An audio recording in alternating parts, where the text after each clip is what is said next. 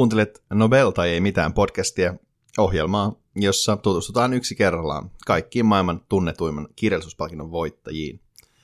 Tällä kertaa luvassa on espanjalaista dramatiikkaa ja insinööritaitoa, kun käsittelyssä on vuoden 1904 nobelisti Jose Echegaray. Minä olen Rasmus Tilander ja täällä näytelmätaiteen taidon näytteitäni kanssani kritikoi Veha Kurimiekko. Kyllä vaan. Ennen kuin mennään Echegaraihin, niin lienee paikallaan onnitella uutta valittua nobelistia Ani Ernoota. Mutta me tosiaan tullaan käsittelemään Ernoota seuraavassa jaksossa, niin ei tässä kohtaa puhumaan hänestä paljon, mutta yhdellä sanalla Vehka, mitkä fiilikset tästä valinnasta?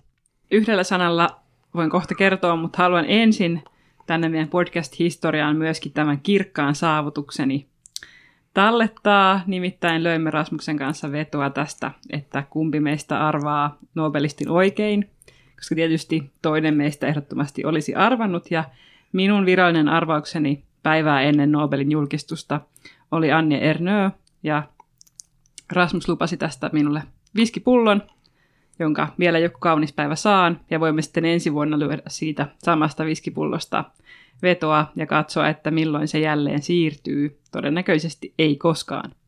Mutta olen sitä mieltä, että valinta on kirjallisuushistoriallisesti perusteltu yhteen kirjoitettuna kaikki nämä sanat. Kova. Mun valinta olisi varmaan kirkkaahko. Mutta tästä voidaan tosiaan jatkaa. Ensi kerralla tänään ei puhuta Ernoosta, vaan espanjalaista näytelmäkirjailijasta, joka voitti Nobelin 118 vuotta ennen häntä.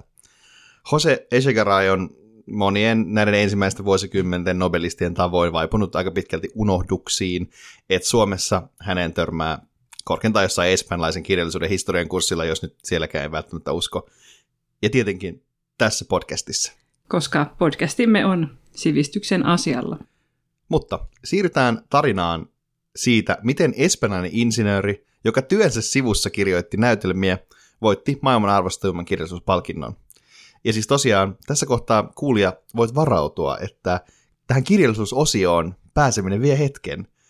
Esigarain ensimmäinen näytelmä näki ensi iltansa Joseen ollessa 42-vuotias, ja voi pojat, hän kyllä ehti tehdä kaikenlaista ennen sitä.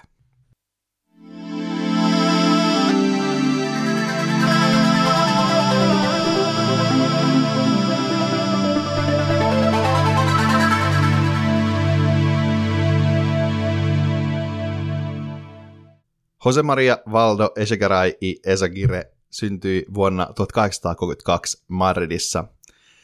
Sivistyneelle elämälle oli heti hyvät lähtökohdat, kun isä Jose vanhempi opetti lukiossa mitäpä muuta kuin klassista kreikkaa.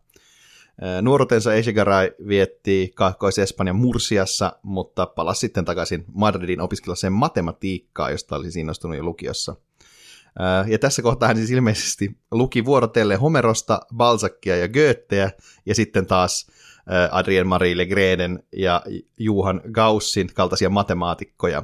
Melkoinen lukulista tolleen nuorella pojalla. Kyllä vaan. Olisin itsekin varmasti hyötynyt siitä, että lapsena minulla olisi luetettu tällaisia kirjoja. Saattaisin olla jo Nobel-voittaja ja sekä kirjallisuudessa että matematiikassa. Kyllä. Ehkä me voidaan tehdä myös, koska valitettavasti matematiikassa ei jaeta Nobelia, mutta ehkä sitten Fieldsin mitalli tai ei mitään podcast tämän jälkeen. Minä olen kuitenkin opiskellut noin kaksi kuukautta matematiikkaa yliopistolla. No, mutta tehtyään sen, mitä minä en tehnyt, eli suoritettua matematiikan kandidaatin tutkinnon, Jose päätyy opiskelemaan insinööriksi kunniakkaassa Escuela Técnica Superior de Ingenieria de Caminos Canales y Puertos yliopistossa, jonka nimi siis kääntyy suurin piirtein teidän kanaalien ja satamien tekninen korkeakoulu. Ja hän alkoi sitten sen toteuttaa tätä insinöörin tointa sangen menestyksekkäästi. Mä olisin miettimään, että onko niin Echegaray ainoa insinööri kirjallisuuden nobelistien joukossa. No, ei se kyllä ole, että onhan meillä jo nyt niin käsiteltyjenkin jaksojen joukossa toi I.M. Götze, joka oli matemaatikko ja tutki tämmöistä tietokone meininkiä. Ja sitten Bertrand Russell, ystävämme, jonka Principles of Mathematicsin pariin pääsemistä odotan suuresti tuossa joskus ensi keväänä. Ja sitten toki on näitä nobelisteja, jotka on jättäneet insinööriopinnot kesken, kuten vaikka ensimmäisen jakson Prudhomme ja sitten Henrik Pontoppidan, jonka onnenpoika tulee myöskin käsiteltäväksi tässä loppuvuodesta. Ai että. Mutta näihin pääsemme varmaan tilastojaksossa palaamaan, kun se joskus kirjoitetaan loppuun. Kyllä, se on varmasti ihan kiinnostavaa, että millaisia ammatteja löytyy keskimäärin. Keskimäärin on kaikki jotain, nämä alkunobelistit on jotain tämmöisiä perintörunoilijoita, niillä on iso perintö, että niin ne ei ole tarvinnut. Mutta se kiinnostaa nimenomaan, että Eshigarai on, niin kuin, hän oli ihan, niin kuin, ihan toisenlainen niin kuin siviiliammatti. Ja ylipäänsä hauskaa, että on niin kuin, niin kuin luonnontieteiden puolelta, että hän oli sellaisesti niin kuin luonnontieteilijä. Ja voidaan oikeastaan jatkaa sitten mietintää niin kuin luonnontieteily sujuu. Että Eshigarai, niin kuin tuossa mainittiin, niin tämä kaunokirjallisuus löytää vasta myöhemmin, ja sitä ennen hän kunnostautuu kirjoittamalla tieteellisiä artikkeleita eri aloilta. Valmistuttua yliopistosta hän siirtyy sitten suoraan opettajaksi sinne, ja hän opettaa siellä yleistä matematiikkaa, fysiikkaa, kaariarkkitehtuuria, hydrauliikkaa, geometriaa ja differentiaalilaskentaa. Ja siis on hyvä tässä muistaa, että Esikara on tässä kohtaa 22-vuotias. Ja siis toista oli ensimmäinen professuuri. Että toisen professuuri hän saa sitten 26-vuotiaana. Ja kun hän oli 32-vuotias, Echegaray valitaan Espanjan kuninkaallisen tiedeakatemiaan. Mukavaa tälleen 32-vuotiaana tällaista miettiä, että ei ole vielä tullut kutsua kuninkaalliseen runoilija-akatemiaan minulle, mutta any day now. Echegaray kuitenkin pääsi jäseneksi tähän niin kuin, niin kuin kuninkaalliseen kirjallisuusakatemiaan vasta sitten joskus nelikymppisenä, että ei hätää. Joo, kiitos tästä lohdutuksesta.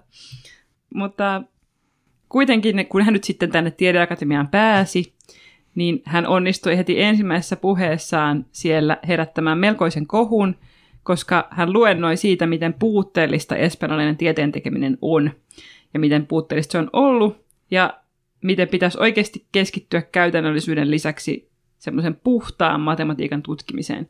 Ja tämähän on kiinnostava aihe senkin takia, että tämä on niin edelleen ajankohtainen, koska hirveän vaikea saada mitään tieteellistä rahoitusta, tutkimusrahoitusta sellaiselle tutkimukselle, jolla ei ole suoria käytännön sovelluksia ja joka ei tuota rahaa.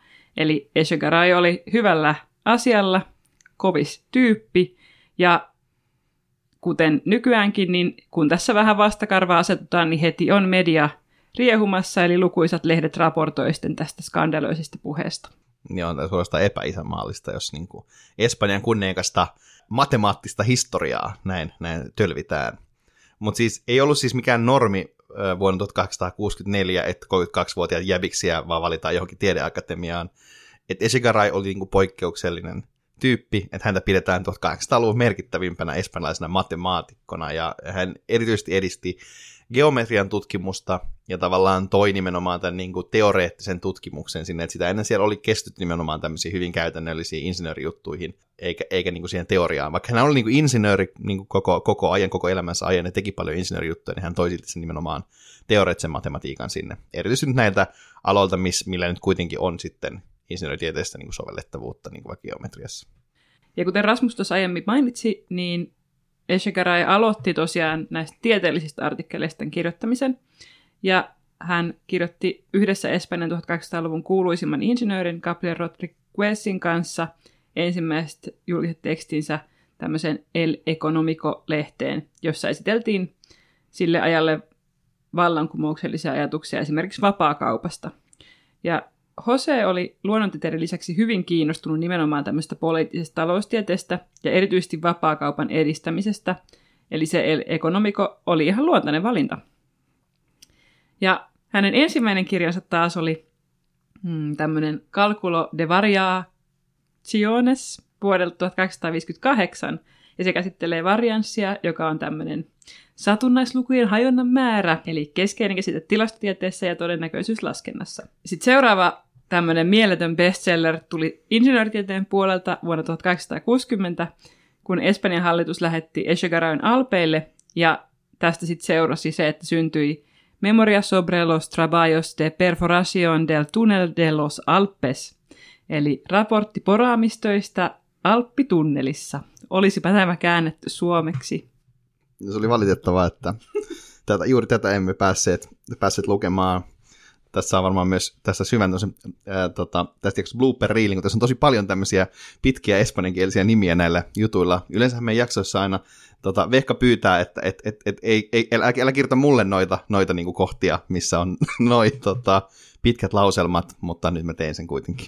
Ja haluan tässä myöskin sanoa, että me on jo luvattu, tai minä olen luvannut, Rasmus ei ole luvannut mitään, että meiltä tulee jossain vaiheessa semmoinen jakso, missä on näitä poistettuja kohtauksia.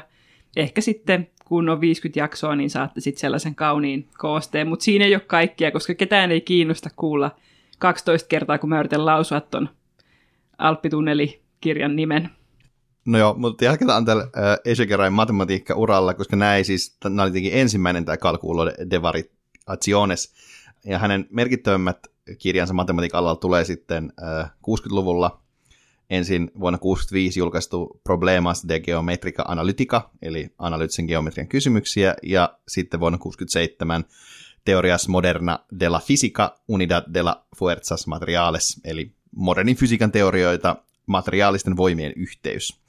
Mä en valitettavasti ehtinyt lukea näitä tätä varten. Ehdit sä vehkaa? Totta kai. Mä laitoin tämän koko setin Google-kääntäjään ja sieltä sitten lueskelin ja hirveästi sivistyin ähm, modernin fysiikan teorioiden materiaalisten voimien yhteydestä. Nyt olen käytännössä modernin fysiikan asiantuntija. En lukenut. Joo, taisi olla hauskaa, että olisi päässyt vähän katsomaan, että millaista tämä oli, mutta se ei valitettavasti ollut kauhean mahdollista. Google-kääntäjä ei myöskään käännä kauhean hyvin niin kuin, eikä tekstejä. Mutta merkittävä tässä on oikeastaan se, että, että todennäköisesti Echegaray oli tunnetumpi esimerkiksi Ruotsissa nimenomaan näistä teksteistä kuin, niin kuin näytelmistään. Että et, et tavallaan näitä, näitä käännettiin näitä Echegarayn tieteellisiä tekstejä oikeastaan niin kuin muillekin kielille, muun muassa ruotsiksi. Mutta jos nyt siirrytään kuitenkin, yritetään vähän siirtyä sinne Esegarain kaunokirjalliselle uralle, niin hän tosiaan oli nuorena miehenä niin aktiivinen käymään teatterissa ja lukemaan romaaneja, mutta sitten nämä varsinaiset kirjoittamishalut ilmenee vasta niin kuin vanhempana. Samoihin aikoihin, kun hän oli tieteilijäuransa huipulla vuonna 1865, niin hän kirjoitti ensimmäisen näytelmänsä La Hia Natural, suomeksi suurin piirtein luonnollinen tytär – mutta sitä näytelmää ei nähty näyttämöllä silloin, vaan vasta paljon myöhemmin. Tämän kyseisen näytelmän kirjoittamiseen Hosea inspiroi hänen veljensä Miguel, joka siis aloitti draamojen kirjoittamisen tätä Hosea ennen. Ja vaikka Miguel kirjoitti menestyneitä näytelmiä, niin hän sitten jäi lopulta kuitenkin veljensä varjoon, eikä mitenkään vähiten Nobelin takia. Ja myöskin Hoseen ja Miguelin sisko Pastora oli kirjailija, joka kirjoitti pääasiassa runoja. Tämä on siis ollut tämmöinen niin suku vika tai suvun kruunu tämä kirjailijuus. Mutta jos palataan nyt sitten kuitenkin Hosen kaunokirjalliseen uraan, niin Eshogaron ensimmäinen esitetty näytelmä oli El Libro Talonario, eli Shekkivihko vuonna 1874. Mutta ennen kuin päästään siihen, luvassa jo aika tutuksi tullut Rasmuksen poliittinen historia corneri. Vuonna 1868 Espanjassa on nimittäin vallankumous, josta Espanjassa käytetään lisänimeä La Gloriosa, loistokas. Espanjan hallitsija kuningatar Isabella II oli jo pitkään ollut aika epäsuosittu ja jatkuvasti jonkinlaisen skandaalin pyörteissä. Lienee esimerkiksi suhteellisen varmaa, että Isabellan lasten biologinen isä ei ollut hänen aviomiehensä, vaan tässä oli useita kandidaatteja, että hänellä todennäköisesti useita aviottomia lapsia useiden eri miesten kanssa. Ja tämä avioliitto vaikutti muutenkin kyseenalaiselta, koska hänen aviomiehensä Francisco de Assis ilmeisesti kiristi Isabellalta rahaa, jotta hän ei paljastaisi näiden lasten aviottomuutta. Hyvää tämmöistä hovidraamaa siis. Isabella oli myös poliittisesti melkoinen tuuliviiri ja vaihtoi jatkuvasti sitä, että kannattiko hän liberaalia vai maltillista puoluetta. Ja Isabella olisi myös pari kertaa melkein syösty vallasta. Mutta sitten mitta tulee täyteen vuonna 1866, kun edistyspuolue ja demokraattinen puolue solmii tämmöisen sopimuksen siitä, että tästä kuningattaresta nyt pitää vihdoinkin päästä eroon. Ja he sai puolelleen tietyt tämmöiset keskeiset sotilaiset tahot, ja sitten syyskuussa 1868 hän antaa julistuksen vallankumouksesta. Ja tämä vallansiirto oli suhteellisen niin kuin veretön, ja oikeastaan vaan vaati tämmöisen yhden taistelun, alkolejan taistelun, jossa keskushallinnon joukot sitten pistettiin päreiksi, ja sitten myöhemmin syyskuussa siis, ja homma oli siinä, että ei kestänyt kahden kauan edes. Ja kun tähän niin kuin loistakkaiden kenraalien joukot marssi Mardiin, niin siellä odotti myös yksi Jose Echegaray. Hän oli läheisissä väleissä tämän edistyspuolueen traditiota jatkaneen radikaalin edistyspuolueen perustajan ja sitten myöhemmin pääministerin Ruiz Zorillan kanssa. joka oli yksi näistä keskeistä pelaajista vallankumouksessa. Ja tämän yhteyden takia tämä lahjakas insinööri valittiin tässä uudessa väliaikaisessa hallinnossa ensin pääsihteeriksi ja myöhemmin ministeriksi, jossa molemmissa tehtävissä hän johti julkisia rakennusprojekteja. Tässä toimissa Echegaray toimii vuoteen 1872 ja uudisti esimerkiksi vaikkapa Espanjan junaratojen rakentamista koskevan lainsäädännön. Ja tämän jälkeen hän siirtyy valtiovarainministeriksi, mikä on siis sangen sopivaa, jos miettii, että Echegaray oli tosiaan intohimoinen vapaa-kaupan kannattaja ja edistäjä. Ja se, mitä tässä välissä, tai tässä tämä väliaikainen hallitus tosiaan teki, oli, että he etsi uutta hallitsijaa. Ja tähän valittiin pääministeri-kenraali Juan Primin johdolla italialainen prinssi, josta tuli sitten kuningas Amadeo. Prime ei kuitenkaan itse koskaan nähnyt tätä, ja hänet salamurhattiin oikeastaan heti tämän valinnan tekemisen jälkeen, ja Amadeo antoi sitten hallitsijalupauksensa Primin ruumiin läsnä ollessa, mikä on tietenkin aika morbidia. Amadeo valti, valtakausi lähti käyntiin aika myrkyissä merkeissä. Esimerkiksi Kuubassa käytiin sotaa itsenäisyyden puolesta. Espanjassa oli oikeastaan kaksi kieri sisällissotaa menossa, että ei nyt ihan kaikkein helpoin homma. Ja no sitten oltuaan kuninkaana hieman alle kolme vuotta, eli vuonna 1873, Amadeo heitti sitten hanskat tiskiin, luopui kruunusta ja lähti takaisin Italiaan. Ja tämä johti siis siihen, että Eisegarain ystävä Ruiz Zorilla nousi pääministeriksi ja julisti helmikuussa 1873 Espanjan tasavallaksi. Ja Esegaray jatkoi valtiovarainministerinä, että hän oli tavallaan aika innokas tasavaltalainen, ja tässä vaiheessa hän oli esimerkiksi keskeisessä roolissa Espanjan keskuspankin perustamisessa. Tätä demokratian aikaa kesti semmoinen puolitoista vuotta joulukuuhun 1804, kunnes armeija kaappaa vallan, karkoittaa Zorillan ja asettaa sitten kuninkaaksi kuningatar Isabellan pojan Alfonson. Ja tässä kohtaa myös Esegarain nimi päättyy väärille listoille ja hän joutuu sitten heti ottamaan ritolat Espanjasta. Ja kuten kunnon taiteilijasielu, hän lähtee sitten maanpakoon Pariisiin, jossa hän sitten myös kirjoittaa tuon mainiton shekkivihkonäytelmän. Ja pääsee aika nopeasti palaamaan takaisin Madridiin, kun ystävät korkeissa paikoissa vetävät oikeita naruja. Politiikka jää kuitenkin tässä kohtaa taakse ja Echegaray päättää sitten omistautua näytelmäkirjailijuudelle. Kaunista. Tässä ehti mukavasti juoda kupillisen kahvia politiikkakornerin aikana. Ja sehän on toki hyvä, että on tällaisia tietoiskuja. Kansa sivistyy. Mutta nyt voidaan ehkä siirtyä itse näytelmiin. Hose alkaa nimittäin tykitellä niitä kovalla tahdilla vuoden 1874 jälkeen. 67 kappaletta ennen kuolemaansa. Ja koska hän oli tätä ennen jo suuri matemaatikko, ministeri ja maanpakolainen, niin totta kai hänen näytelmänsä heti herätti kansan kiinnostuksen, mutta ei kuitenkaan siinä määrin, että olisi niin kuin voitu puhua semmoista läpimurrosta, koska se tapahtui vasta viidennen näytelmän kohdalla. Vuonna 1875 julkaistu En el Puno de la Espada, eli Miekan kärjessä, innosti sitten yleisöt ja kriitikot sellaisella tulisella ilmaisullaan ja intohimoisen epätoivoisella rakkauskuviollaan. Mutta valitettavasti näitä näytelmiä on käännetty muille kelille aika vähän, joten me ei päästy lukemaan tätä miekan kärkeä, vaikka se olisi varmasti ollut aivan mieletöntä tykittelyä. Ensimmäinen käännetty näytelmä on Locuro o Santidot vuodelta 1876, ja se on käännetty englanniksi nimellä Folly or Sainthood, mutta me ei luettu kumpikaan sitä. Sori. Seuraava käännetty näytelmä oli El Gran Galeotto vuodelta 1881, ja se me ehdottomasti luettiin. Englanniksi tämän näytelmän nimi on The Great Galeotto, ja suomeksi Parjauksen kirous.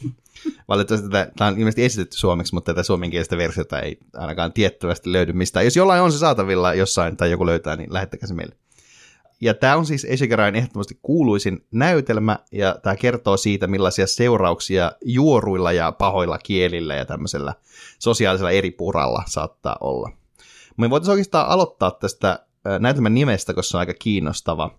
Tämä nimi, Gale, suuri Galeotto, tulee Danten helvetin kautta, mutta juontaa juurensa kuningas Arturin legendojen Galehaut puolijättiläisritarilta, joka piilottaa ritari Lancelotin ja kuningatar Gineveren näiden suudellessa. Ja mä tiedän ehkä, että sä oot niinku intohimoinen Arturiana entusiasti, niin tota, haluaisit vähän avata tätä kuviota? No haluan todellakin. Mä oon niinku todella onnellinen siitä, että Nobelistien joukossa on useampikin tyyppi, jotka on hyödyntänyt niin kuin Arturianaa inspiraationa. Esimerkiksi Eshigarain melkein kaima Ishiguro on kirjoittanut haudatun jättiläisen, joka on tämmöinen Arturiana uudelleenkerronta, mutta ei mennä siihen, vaan puhutaan nyt tästä Galehautista. Ja Galehauthan oli tosiaan tämmöinen niin puolijättiläinen jäbis, semmoinen ritari, joka niin kuin juonitteli kuningas Arturin selän takana silleen, että hän sai niin kuin osan näistä kuningas Arturin maista, semmoisista vähän niin kuin syrjäseuduista, ja oli tosi hyvä hallitsija, niin kuin hän sai kerättyä ihmisiä puolelleen, järjesti hyvän hallinnon ja näin, ja oikeastaan vasta siinä kohtaa niin kuin Arturin korviin kantautui tieto siitä, että no nyt on näitä mun maita vähän niin kuin vallattu, ja sitten Artur oli se, että nyt lähdetään niin kuin valtaan niitä takaisin, ja Galehaut oli silleen, että joo, tulkaa vaan, nyt mätetään. Ja sitten tuli suuri tappelu, mutta koska siellä oli sellainen tosi taitava musta ritari siellä Arturin joukoissa, joka oli vaan niin kuin aivan mieletön tyyppi sulavasti siellä peti kaikkia pataan ja urhoollisesti taisteli kuitenkin oikeudenmukaisesti, niin sitten Galehaut kattelista ja oli silleen, että what a babe. Ja paljastui, että tämä mustaritari oli Lancelot. Ja sitten tästä niin vaikuttuneena, niin Galehaut meni sitten kuningas Arturin luo ja sanoi, että okei, että sä voitat tämän tappelun, ja ei siinä mitään, ja sitten hän meni Lancelotin luo ja oli sille, että voidaanko niin kuin, olla nyt kumppaneita tai ystäviä, riippuen tulkinnasta. Jotkut on sitä mieltä, että tässä on ollut romanssi ainakin Galehautin puolelta, ja jotkut on sitä mieltä, että ystävyydestähän siinä oli kyse. No kuitenkin sitten tämä story jatkuu niin, että äh, ritari Lancelot rakastuu Arturin vaimoon Gineveriin, kuningatar Gineveriin, ja sitten Ginever tietysti rakastuu Lancelotiin myös, kuten about kaikki, koska Lancelot on kuuma. Itsekin olin teinin aivan myyty. Olen edelleen. Mutta kuitenkin, niin sitten Lancelot ja Ginever, niin heidän traaginen rakkautensa on vähän ongelmallista, koska Ginever on Arturin vaimo, ja sitten ei katsota kauhean hyvällä, että hän siellä sitten jotain säätää. Ja he pakenee, ja tämä Galeaut kätkee heidät sitten niin kuin, omille mailleen sille, että he saavat rauhassa keskenänsä romanssia viettää. Mutta kuitenkaan tämäkään kätköpaikka ei ole ikuinen, vaan sitten ennemmin ja myöhemmin tämä niin kuin skandaali tulee päivänvaloon ja Lancelot ja Ginever joutuu kohtaamaan sitten tuomion. Ja Kalehautkin sitten traagisena hahmona, joka on jo luopunut Lancelotista kaksi kertaa, niin kuin kerran sitä kautta, että, että hän niin kuin tavallaan antoi tämän Gineverin viedä Lancelotin ja nyt sitten joutuu niin kuin, antamaan heidät tuomittaviksi, niin, niin sitten kuolee, mutta silleen pseudo-onnellisena loppuna myöhemmin Lancelot haudataan kuitenkin hänen viereensä. Ja miten tämä liittyy tähän näytelmään? Ei kyllä yhtään mitään kärryä. No mutta onneksi mä voin nyt selittää, miten tämä liittyy tähän näytelmään, koska tosiaan tässä näytelmässä on niinku kolme hahmoa, jotka vähän niinku pelaa näitä samoja rooleja, mutta vähän silleen uudella tulkinnalla. Eli on Ernesto, joka on nyt näytelmän päähenkilö. Hän on niinku nuori mies, jonka isälle, toinen keskeinen hahmo, vaikutusvaltainen Don Julian, on kiitollisuuden velassa ja siksi tämä pitää Ernestoa omana poikanaan. Että tavallaan tässä Julian on niin kuin kuningas Arthur ja Ernesto on niin kuin Lancelot, että hän on niin kuin uskollisin mies tälle Don Julianille. Ja sitten tämän Don Julianin nuori vaimo Theodora taas pitää niin kuin Ernestoa ikään kuin veljenä, että hän on, hän niin kuin on tässä se Guinevere. Mutta sitten pahat kielet puhuvat, että Ernestolla ja Theodoralla on jotain juttua, että on salassa rakastajia, mutta mut se, mikä tekee tästä erilaisen tästä näytelmästä, on se, että, että se ei kuitenkaan niin kuin heidän välillä oikeasti tapahdu mitään. Mutta silti se on, niin kuin loppu on vähän tämmöinen niin samankaltainen, että sitten tavallaan tämmöisen niin kuin mustasukkaisuuden ää, niin kuin puuskassa, niin tämä tota, Don Julian päätyy kuitenkin niin kiroamaan tämän Erneston tässä lopuksi. Että tässä on aika samanlainen kuvio, paitsi että sit se ei, sitä ei niin oikeasti tapahdu sitä. Mutta se, että kuka tässä on niin kuin se Galehaut, niin sitten se on niinku hyvä kysymys. Et sit, sitä tässä ei niinku varsinaisesti ole, mutta muutenhan tämä kuvio on suhteellisen samanlainen. Se idea on vissiin se, että, tai mitä mä nyt käsitän on kirjan esipuheesta, että ku, vaikka kuinka paljon tavallaan niinku yrittää taistella sitä, sitä mm. julkista mielipidettä vastaan ja sitä tuomioa vastaan, niin sitten kun ne juorut pääsee paisumaan ja sitä asiaa tarpeeksi vat, vatvotaan, niin sitten se aina räjähtää kuitenkin niinku käsiin. Että, että tavallaan se on niinku se tässä on vähän taustalla sama, että vaikka se niin kuin Galehaut yrittää kätkeä Lancelotin ja Gineverin, niin se ei onnistu. Ja tässä vaikka he yrittää niin kuin taistella sitä vastaan, niin se ei niin kuin onnistu.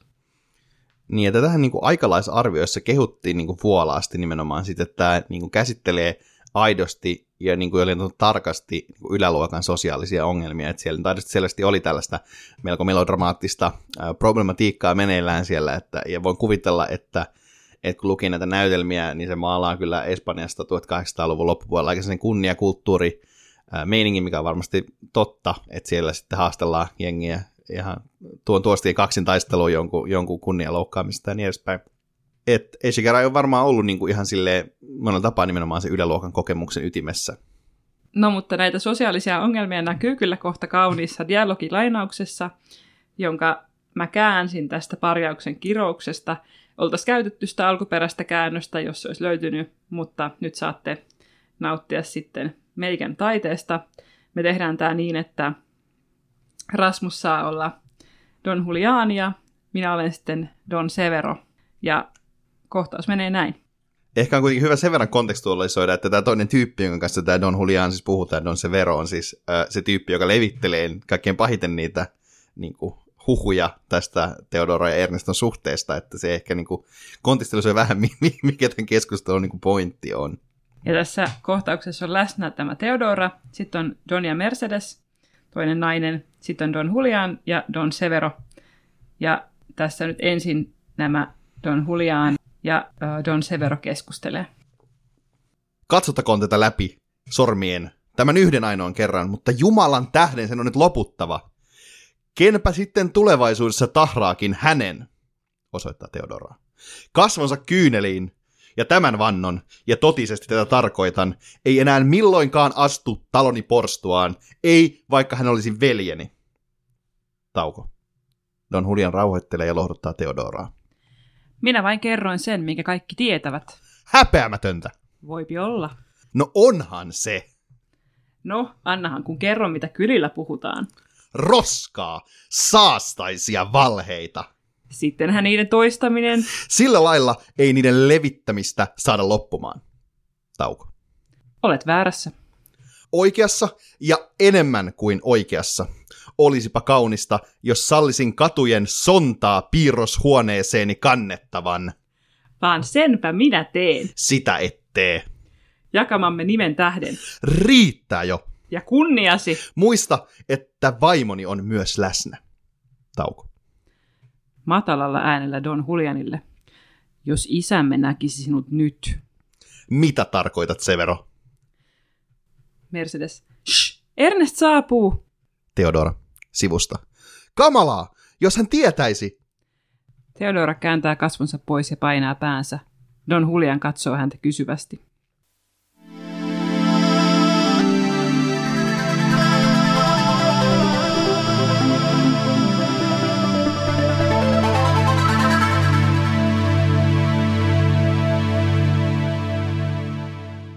Että sellainen pätkä tässä tosiaan, ja tässä ehkä päästään niin kuin aika, aika, aika hyvin siihen ytimeen tässä, kuinka melodramaattista tämä niin kuin Esegarain näytelmä, näytelmätaide on, että se ei niin kuin hirveästi säästellä suuria tunteita ja intensiteetti tuntuu olevan jatkuvasti katossa ihan sama mistä puhutaan.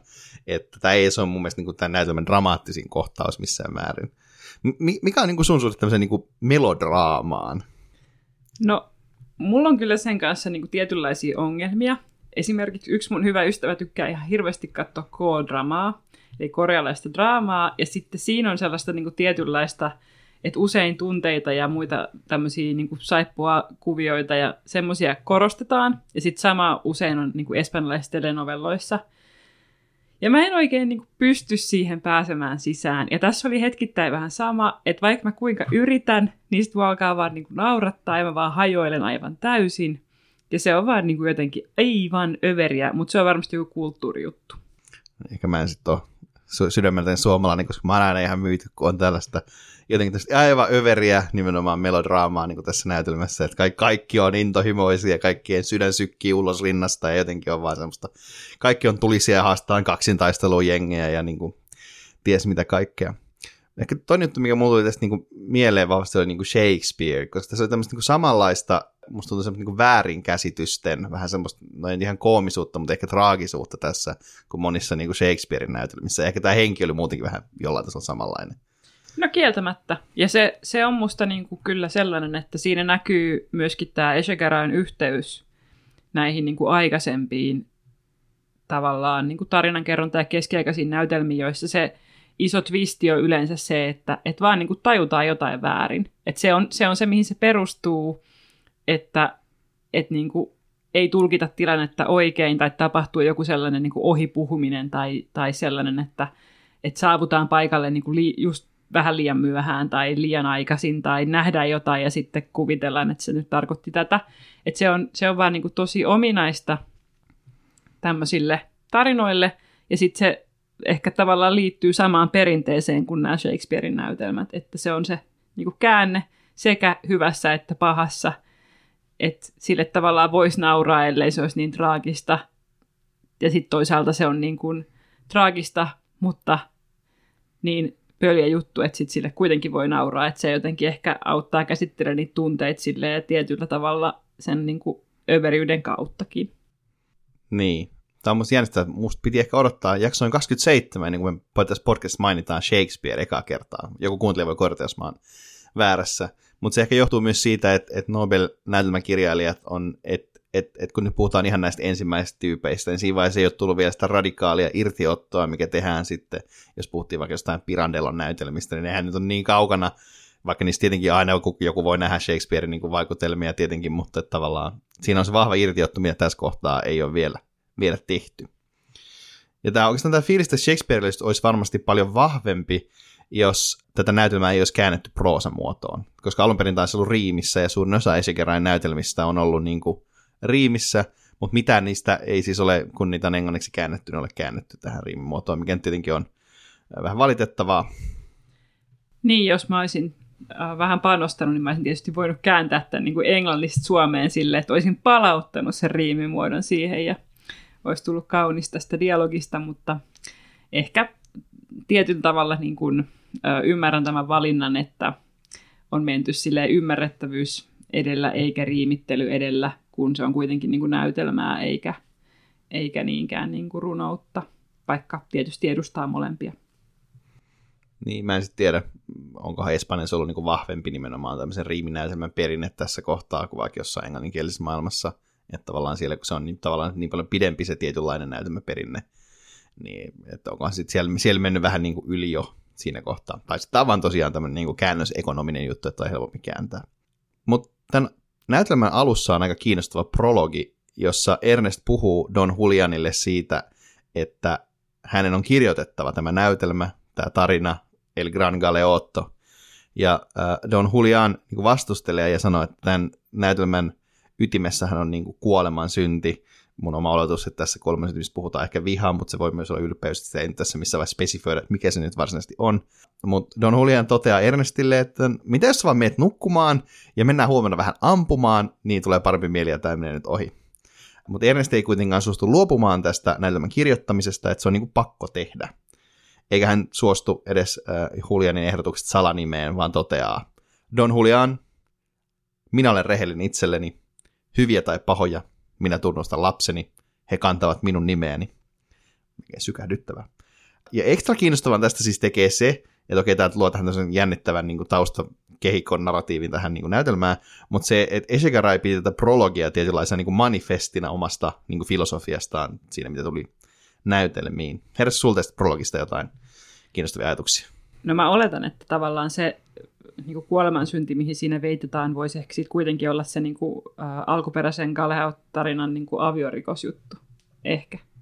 Vai? No sekin voi olla. Ihan, niin, ihan. mä kuvittelisin, että se olisi tässä niin kuin se, se juttu, minkä takia, niin kuin, tai että se linkittyy siihen tai koko näytelmän niin kuin juoruteemaan myöskin. Mutta jos nyt ei mennä sitä sen tiukemmin analysoimaan, niin mä oon niin kuin samaa mieltä tästä, ja mun mielestä tämä on, niin kuin, että, että tämä on tosi sykähdyttävä, ja tässä niin kuin kaunista on mun mielestä erityisesti se, että kautta historian on usein oltu silleen, että, että kun joku on julkaissut jonkun skandalöisin tekstin omalla nimellään, niin kuin taideteoksia, joka on käsitellyt jotain niin kuin vaikeita aiheita, niin hän on saattanut siitä joutua niin kuin kärsimään. Ja se on niin kuin vaatinut oikeasti sellaista rohkeutta, että niitä asioita, mitkä on omassa ajassa pitänyt painaa niin kuin jonnekin maton alle tai joista ei ole saanut puhua. Ja sitten kun taiteilija niitä käsittelee, niin se on niin kuin samaan aikaan mun mielestä taiteen niin kuin tehtävä, mutta myöskin sen kirous, että jos haluat tehdä merkittävää taidetta, niin usein on pakko olla rohkea, ja sitten se voi päättyä tosi huonosti, ja sitten se on musta kaunista, että se nostetaan tässä esiin. Niin, ja toki jos ajattelee niin sitä nimenomaan, että missä tämä näytelmä kertoo niin kunniakulttuurista, niin että sä et tavallaan uskalla tehdä tämmöisen jutun tuommoisessa kulttuurissa, missä se aidosti voisi niin kuin, niin kuin haitata sun mainetta, niin se on tietenkin silleen rohkeeta. Vaikka toki on huomioitava, että, että Esegarai oli aika sille yhteiskunnassa hyvässä asemassa, että, että hän tuskin olisi joutunut mihinkään niin kuin konkurssiin tai mitään muutakaan vastaavaa tämän takia. Mä mietin, että onko sulla vielä joku teema, minkä sä haluaisit nostaa esiin tästä Gran Galeottosta? No ehkä tietyllä tavalla se, että, että mua jotenkin tätä lukeessa oli hauska katsoa sitä, että, että niin kuin naishahmot on tässä loppujen lopuksi aika niin kuin passiivisia, että he ei oikein hirveästi pysty niin kuin vaikuttamaan siihen, mikä se lopputulos on. Ja sitten siinä oikeastaan se niin kuin miesten säätäminen ja epäluuloisuus ja muu niin nousee niin kuin keskeiseen asemaan. Ja se oli musta tosi mielenkiintoista luettavaa, että vaikka se varmaan osittain johtuu siitä, että se nyt on niin kuin ollut tohon aikaan vielä tyypillistä, että, että niin kuin naisille on varattu näytelmissä vain tietynlaiset roolit, niin sitten se, sen niin kuin tarkasteleminen aina myöhemmin on myöskin sellaista, että se paljastaa yhteiskunnasta jotakin. Että kannattaa kiinnittää siihen huomioon sitten, kun lukee tätä ja myöskin sitten kun lukee tota seuraavaa teosta, eli Mariaanaa. Niin, voidaankin hypätä suoraan oikeastaan siihen. Tämä oli ihan, ihan hyvä pointti, että tässä nämä Marianne se, ehkä, se on oikeastaan kiinnostavampi se naiskuva ehkä siinä, koska mm. siinä se tavallaan on, on kuitenkin niin kuin nimestä, ää, nimessä on, niin siinä ihan täysin keskiössä, että tässä Theodoraa vähän niin kuin nimenomaan tämmöinen juonen kuljettamisvälineet hänelle, ei sinänsä ole oikeastaan edes niin paljon väliä, vaan tässä on mm. kyse nimenomaan tästä suhteesta näiden tota, Ernesti ja Don Julianin välillä, joka muuten täytyy myöntää, että siitä tuli vähän se, se semmoinen Galehalt, äh, tota, Lancelot viba, koska se on ainakin ensimmäisessä näytöksessä hyvinkin semmoinen jotenkin, siinä on hyvin homoeroottisia viboja, ainakin mulle tuli siitä. Mutta, ja mä ajattelin, että näytelmä lähtee johonkin ihan muuhun suuntaan, kun se lähtee, mutta no sitten se meni tuohon suuntaan. Eikä siinä, onhan se myös sydäntä riippivä se loppukohtaus, missä Don Julian sitten ei otakaan rakastaan siihen tavallaan halua häntä vuoteensa viereen ja niin edespäin, kun hän on niin kuolemassa kaksintaistelussa ja mitä ikinä. Mutta voidaan mennä tähän Marianaan. Se on tosiaan julkaistu vuosikymmen tämän Gran Galeoton jälkeen 1891. Mitä mieltä sä olit siitä noin yleisesti? No ei se kyllä ollut ainakaan niin hyvä kuin toi toinen. Ja um, Eshegaray, vaikka mä niinku ymmärrän, että joo joo, hän on niinku hyvä kirjoittaja ja niinku cool tyyppi, niin en mä tästä näytelmästä ihan kauheasti niinku vakuuttunut se ei, ähm, no liikaa melodraamaa ja, ja liian tylsää kamaa niin kuin oikeuttamaan sitä melodraaman määrää. Mustakaan tämä ei ollut mitenkään erityisen hyvä näytelmä. Tai siis musta se ensimmäinen näytös oli ihan, ihan niin kuin jees, missä tämä päähenkilö Mariana oli tavallaan siinä keskiössä, että hän on tämmöinen niin kuin rikas ja aika niin kuin omapäinen nuori leski, ja häntä sitten halutaan samaan aikaan laittaa tavallaan niin kuin sosiaalisesti ruotuun ja sitten kosiskella. Ja, ja aluksi kapinaallisuus oli ihan, ihan niin kuin hauskaa siinä, mutta sitten se jotenkin menee aika perusavilta draamaa, ja se Mariana rooli vähän niin kuin menee sinne niin kuin sivuun tässä näytelmän kulkiessa. Muista hauska tässä näytelmässä oli sellainen sivuhahmo, tämmöinen arkeologi setä, joka on siis tosi rasittava, se on kirjoitettu tahallaan niin kuin rasittavasti, mutta mun mielestä se ei ollut kauhean rasittava, niin kuin sitä luki, mutta siitä, että ne hahmot pitivät kaikki aika rasittavana. Ja siinä on hauskaa se, että se keräili muinaisia kampoja ja hevosen kenkiä, ja sitten se esitteli niitä kaikille. Kyllä, olisipa tämmöinen sukulainen, nauttisin. Mutta mun mielestä tässä myös näki sen, että tässä oli vähän vähemmän melodraamaa kuitenkin kuin siinä niin kuin El Gran Galeottossa. Oletko samaa mieltä? No joo, on sitä vähän vähemmän, mutta ei sitten vieläkään niin kuin liian vähän.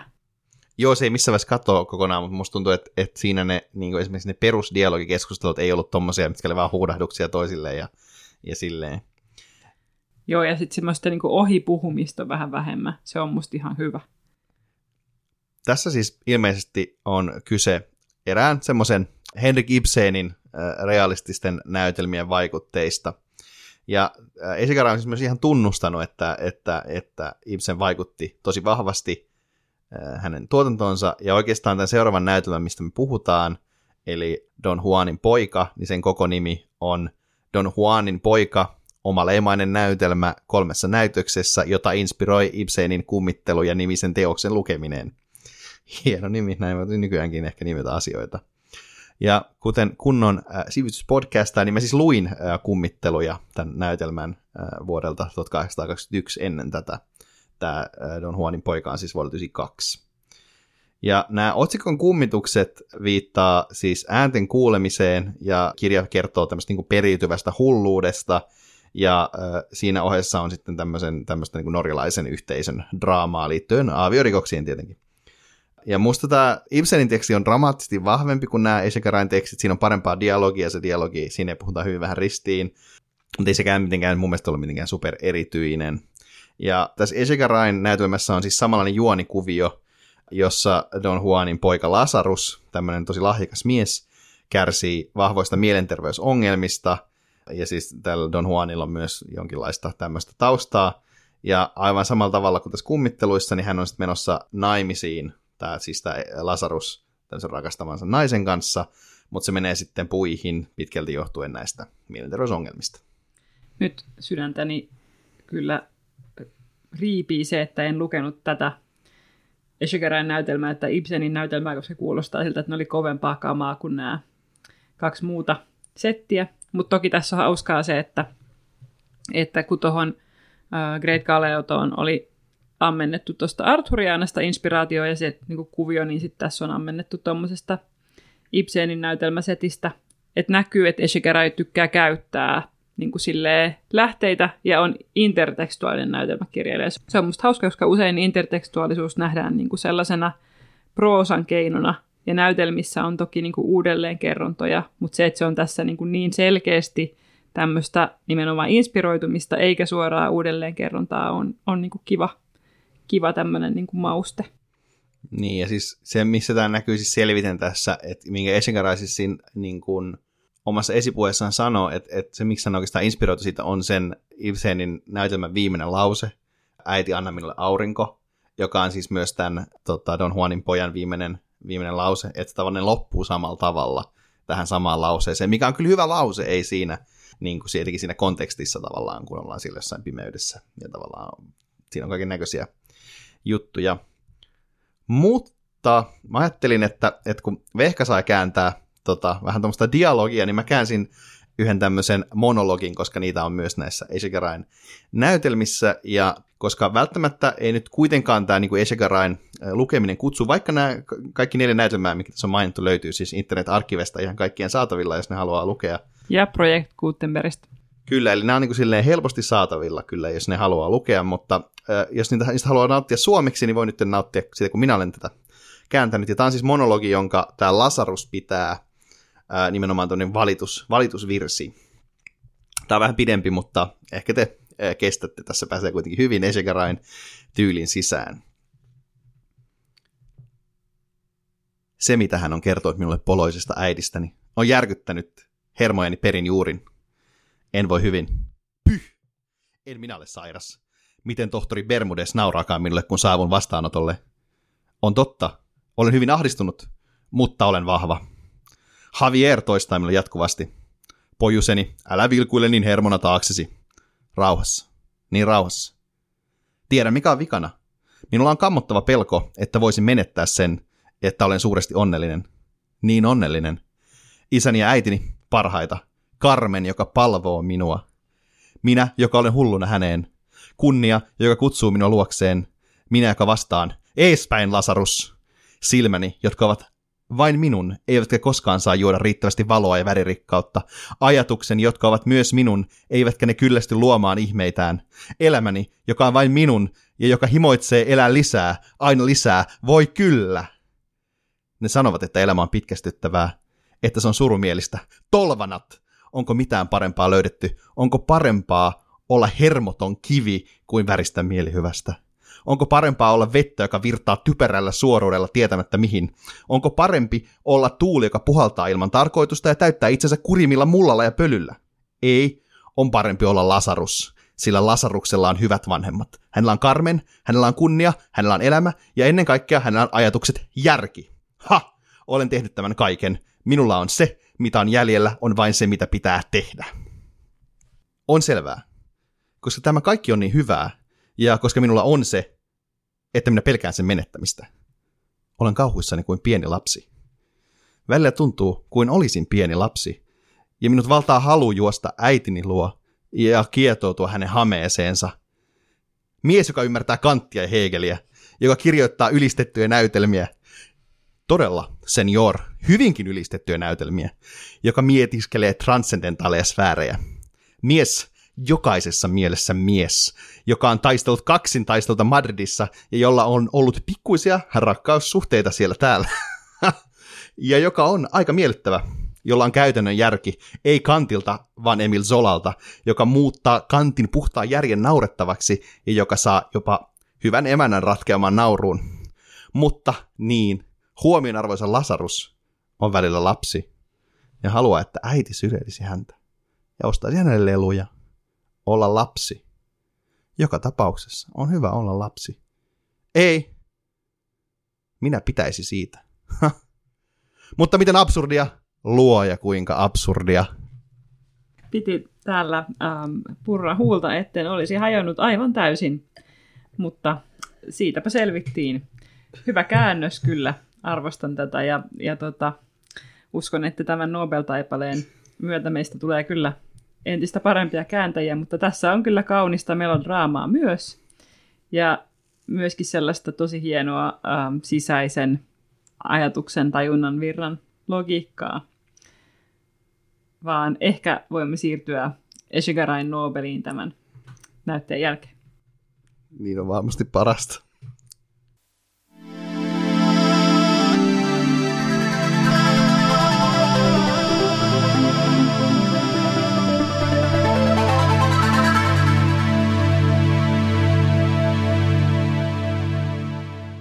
Ja tässä kohtaa, kun päästään tähän Nobel-palkintoon, onpa hassua puhua tavallisesti, äh, on, meillä on oikeastaan aika hauska mahdollisuus äh, nähdä, että et kenet kaikki Esikarai voitti tässä Nobel-skabassa, koska meillä on tiedossa kaikki muut ehdokkaat. Ja hän tosiaan siis jakoi tämän palkintonsa Frederik Mistralin kanssa, joka oli oksitaanin kielinen runoilija ja kielitieteilijä. Eli tavallaan tässä niin kuin palkitaan kaksi tieteen tekijää, joskaan Esigarain kohdalla ei mainita matematiikkaa, vaikka tosiaan Ruotsissa hän todennäköisesti oli siitä tunnetumpi, kun taas sitten Mistralin kohdalla mainitaan tämä lingvistiikka, mutta tässä on varmaan tämä niin humanisti luonnontiede ero, että sen ei ihan silleen toimi. Mutta tällä vuonna 1904 oli ehdolla aika monta tulevaa Nobel-voittajaa, jotka sai vielä odottaa hetken. Henrik Sienkiewicz, Rudyard Kipling, Morris Matelink, Selma Lagerlöf, Anatole France, josta siis France sai odottaa Nobelin kaikkein pisimpään, eli vuoteen 1922 asti. Sitten ehdolla oli myös aika paljon tutkijoita, ehkä niin kuin Theodor Mommsenin vuoden 1902 voiton inspiroimana, esimerkiksi vaikka brittiläinen kuvataiteen tutkija Robert Langton Douglas, tanskalainen kirjallisuuskriitikko Georg Brandes ja ranskalainen historioitsija Albert Sorel. Ja sitten oli tietty sellaisia, joilla ei todennäköisesti ollut yhtään mitään mahiksia voittaa tätä kuten aina, kuten vaikka yhden kirjan julkaistu ranskalaisnäyttelijä Emile Leroux, ja oman veljensä ehdottama kreikkalaisrunoilija Demetrios Bernadakis. Ja ehkä voisi mainita myös obskyyrin kanadalaisrunoilijan William Chapmanin, joka oli kaikki aikojen ensimmäinen ehdotus Euroopan ulkopuolelta. Mutta ehkä tässä kohtaa voi myös mennä niihin tyyppeihin, jotka olisi oikeasti ehkä voinut voittaa tämän, ja joiden se ehkä myös ehkä, en tiedä, pitänyt voittaa tämä. Ehdolla oli näiden tyyppien lisäksi siis myös kuuluisa viktoriaanisen ja romaanikirjailija George Meredith, englantilainen tämmöistä dekadenttia kirjallisuutta edustanut Algernon Swinburne, joka olisi totta kai aivan sopimaton konservatiiviselle Ruotsin akatemialle. Sitten oli tsekkiläinen Jaroslav Vrikki, jota pidetään yhtenä maansa suurimmista runoilijoista. Ja no sitten yksi Leo Tolstoi, jonka valitsemattomuudesta puhuttiin podcastin ensimmäisessä jaksossa. Ja sitten myös aika hauskasti ehdolla oli myös Henrik Ibsen. Hmm. Ibsenille olisin kyllä voinut Nobelin antaa, Mun mielestä hän on niin kuin ehdottomasti parempi näytelmäkirjailija kuin Eshegaray. Ja Tolstoille olisi voinut antaa Nobelin ihan siitä ilosta, että sitten oltaisiin saatu nähdä ja kuulla, kun Rasmus Tilander lukee Tolstoita aivan fiiliksissään.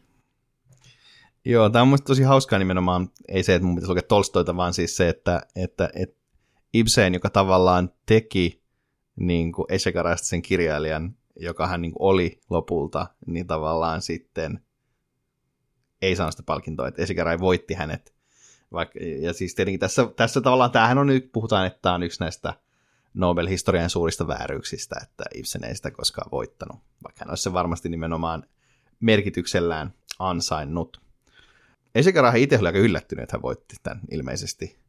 No enpä ihmettele, yllättyneitä olivat about varmaan kaikki. Kyllä, erityisesti sukupolvi 98 kirjailijat, kuten te vaikka olette, jos olette kuunnelleet meidän aikaisempia Espanjan jaksoja, niin Espanjassahan kirjailijat jaetaan tämmöisiin sukupolviin, ja sukupolvi 98 oli siis tämmöinen yksi merkittävä. He olivat myös äh, sangen epätyytyväisiä, koska Eshigarai oli vähän semmoinen niin kuin, huono, huono kirjailija heidän mielestään. Yksi kutsui häntä ihan julkisesti jossain lehdessä vanhaksi idiootiksi, että siellä ei hirveästi fiilistelty tätä voittoa. Sehän sopii hyvin näihin Ishigarain näytelmien henkeenkin, että herättää voimakasta vastustusta ja vastalauseita. Näin se on. Mutta jos katsotaan ihan niitä perusteita, niin Jose Echegaray sai Nobelin tunnustuksena lukuisista ja briljanteista teoksista, jotka yksilöllisellä ja omintakeisella tyylillään ovat virvoittaneet espanjalaisen draaman suuret perinteet. Miltä kuulostaa? Onhan hänellä niin kuin yksilöllinen ja omintakeinen tyyli, sitä hyvää melodraamaa, niin hyvää melodraamaa, ja sitten just toi tavallaan ammentaminen erilaisista niin kuin aiemmista lähteistä. Ja toisaalta hänen elämänsä on hyvin yksilöllinen ja omintakeinen, sekin on ihan metkaa. Mutta mä en valitettavasti ehkä tiedä tarpeeksi espanjalaisen draaman suurista perinteistä, että osaisin sanoa, että virvottuivatko ne nyt tässä Eschigerain myötä – Joo, se on kyllä aika, aika vaikea sanoa. Mä näin jotain lähteitä, mistä sanottiin, että kyllähän hänellä niin kuin oli selvä niin kuin vaikutus tähän, että se niin kuin uudisti tätä hommaa. Ja ainakin jos tyyppi kirjoittaa 67 näytelmää niin kuin silleen parissa kymmenessä vuodessa, niin kyllähän se virvoittaa josta skenee, kun on niin kuin matskua, mitä näytellä, että ei siinä. Kyllä, että ainakin tässä kun mainitaan nämä lukuisista, niin se pitää ainakin paikkansa mutta ainakin ilmeisesti Jacinto Benavente, joka siis voitti Nobelin 1982, ää, niin oli jotenkin innostunut tästä niin Esikarain, että hän vei sitä niin kuin eteenpäin. Ehkä me pääsemme siinä kohtaa sitten palaamaan tähän aiheeseen, kun joskus Benaventeen pääsemme, että mitä, miten, miten se sitten näkyy hänen kir- kirjallisuudessaan tai kirjoittamissaan näytelmissä. Mutta ihan, ihan niin kuin ei nyt kuulosta mitenkään silleen huonoilta perinteiltä, etenkin jos, etenkin jos tosiaan espanjan draama oli jotenkin kuistunut siinä – niin kyllä varmaan sitten, että sinne saatiin tämmöistä uutta energiaa, etenkin jos se tavallaan ajattelee, että, että hän toi tätä niin Ibsenin tätä tämmöistä niin kuin realistista niin näytelmäkuvausta niin kuin Espanjaan. Niin hän sanoi, että tavallaan hän, hän tavallaan siinä Don Juanin pojassakin, mitä hän halusi tehdä, niin tavallaan niin kuin tulkita sen näytelmän pois sieltä niin kuin pohjoisesta niin kuin etelän temperamentille, että tavallaan että se sopisi paremmin siihen niin kuin kulttuuriseen miljööseen, koska onhan se aika semmoisen periluterilaisen lakoninen kuitenkin se Ibsenin tyyli. Hmm. Kieltämättä se lakonisuus on siinä kyllä myös parasta, että ehkä se jotenkin sen teki vetoa paremmin kuin Echegaray. Mutta ottakoon nyt sen Nobelista kuitenkin. Kyllä, ehkä me sen hänelle annamme. Echegaray viimeisistä vuosista voi kuitenkin todeta ehkä vielä sen, että hän palasi aika vahvasti matematiikan pariin, ja se on ehkä ihan ymmärrettävää, koska jos on kerran saavuttanut kaiken, mitä voi kirjallisuudessa enää saavuttaa, niin ehkä on sitten kiva palata sinne, missä vielä voi saavuttaakin jotain lisää. Niin, tämä on totta kyllä. Eisikara on kyllä vähän tämmöinen, niin rasittava jotenkin tyyppi, että hän ilmeisesti vaan onnistui ihan tosi hyvin kaikessa, mitä ikinä yritti. Että et jos sä oot niin kuin sama, ollut, ollut, ollut niin kuin, tuo 200-luvun merkittävin espanjalainen matemaatikko, valtiovarainministeri ja sitten sen lisäksi vielä voitat silleen, niin kuin aloitat harrastuksena kirjoittaa vähän näytelmiä ja sitten voitat siitä Nobelin, niin on se tietenkin vähän rasittava. Mutta hän tosiaan, niin kuin sanoin, niin palasi matematiikan pariin ja äh, hän omistautui sitten vanhalla iällään kirjoittamaan tämmöistä kokonaisesitystä matemaattisesta fysiikasta äh, ja pääsi suurin piirtein sinne osan 25 paikkeille tässä sarjassa. Äh, ja 83-vuotiaana hänen kerrotaan todenneen, en voi kuolla vielä, koska minun pitää jatkaa matemaattisen fysiikan ensyklopediaa. Tarvitsen niin 25 vuotta.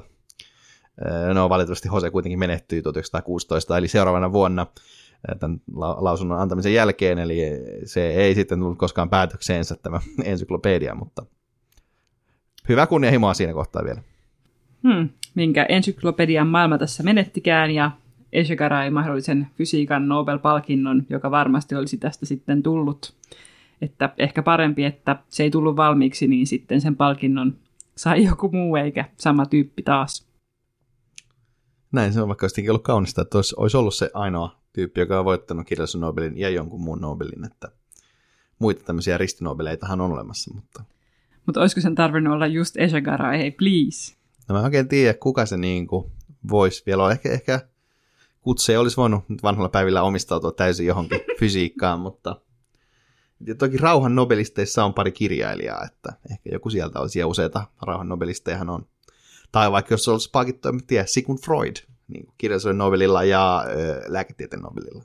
Hmm, se olisi ollut kyllä tietysti mahdollista, ja voihan se olla, että vaikka Svetlana Aleksievits voi vielä saada niin kuin, rauhan Nobelin bonuksena. Mikä vaikuttaa kyllä vähän epätodennäköiseltä, kun se tänä vuonna meni valko mutta, no joo, joo. Mutta tota, joo, ehkä me nyt ollaan menossa tästä sivuraiteille, tota, mutta tämä on varmasti ollut kokonaisvaltaisen suomenkielinen esitys Jose Esakaraista. Kiitos, että, että olet kuunnellut. Tässä vaiheessa myös sanoa, että me aluksi heti läppää, että tota, missä vaiheessa tullaan jaksoa kohtaa se, että, että jompikumpi meistä sanoo Jose eikä Jose. Sitä ei tullut missään vaiheessa. Hyvä me. nyt. Joo, ja oli taas ilo viettää aikaa suolakaivoksissa, eli 1900-luvun alkupuolen Nobelistien seurassa. Ja innolla odotamme sitten seuraavaa jaksoa, jossa päästään uusimpaan Nobelistiin tämän vastapainoksi. Tämä oli Nobelta ei mitään. Meidät löytää Instagramista at Nobel Podcast. Kiitos, että kuuntelit.